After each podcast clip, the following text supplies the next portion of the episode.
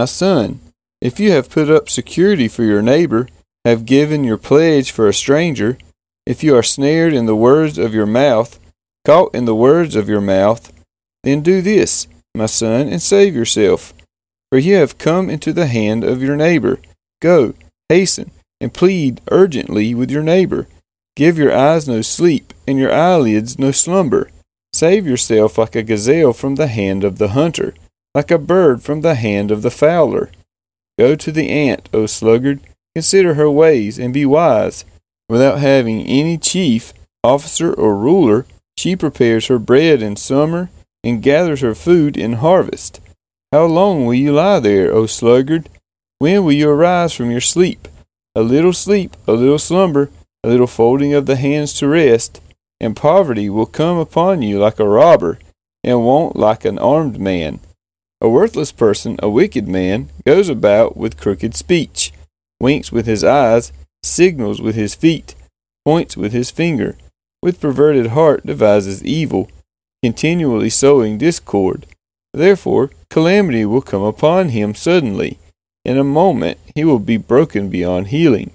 There are six things that the Lord hates, seven that are an abomination to him haughty eyes, a lying tongue, and hands that shed innocent blood, a heart that devises wicked plans, feet that make haste to run to evil, a false witness who breathes out lies, and one who sows discord among brothers.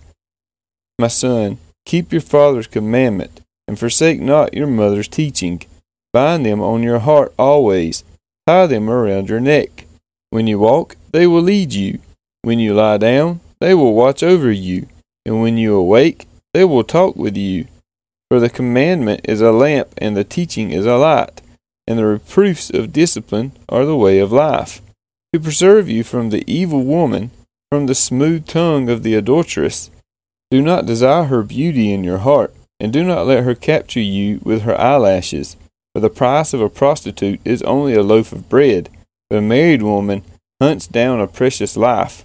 Can a man carry fire next to his chest and his clothes not be burned? Or can one walk on hot coals and his feet not be scorched? So is he who goes in to his neighbor's wife. None who touches her will go unpunished. People do not despise a thief if he steals to satisfy his appetite when he is hungry, but if he is caught, he will pay sevenfold. He will give all the goods of his house. He who commits adultery lacks sense. He who does it destroys himself. He will get wounds and dishonor, and his disgrace will not be wiped away.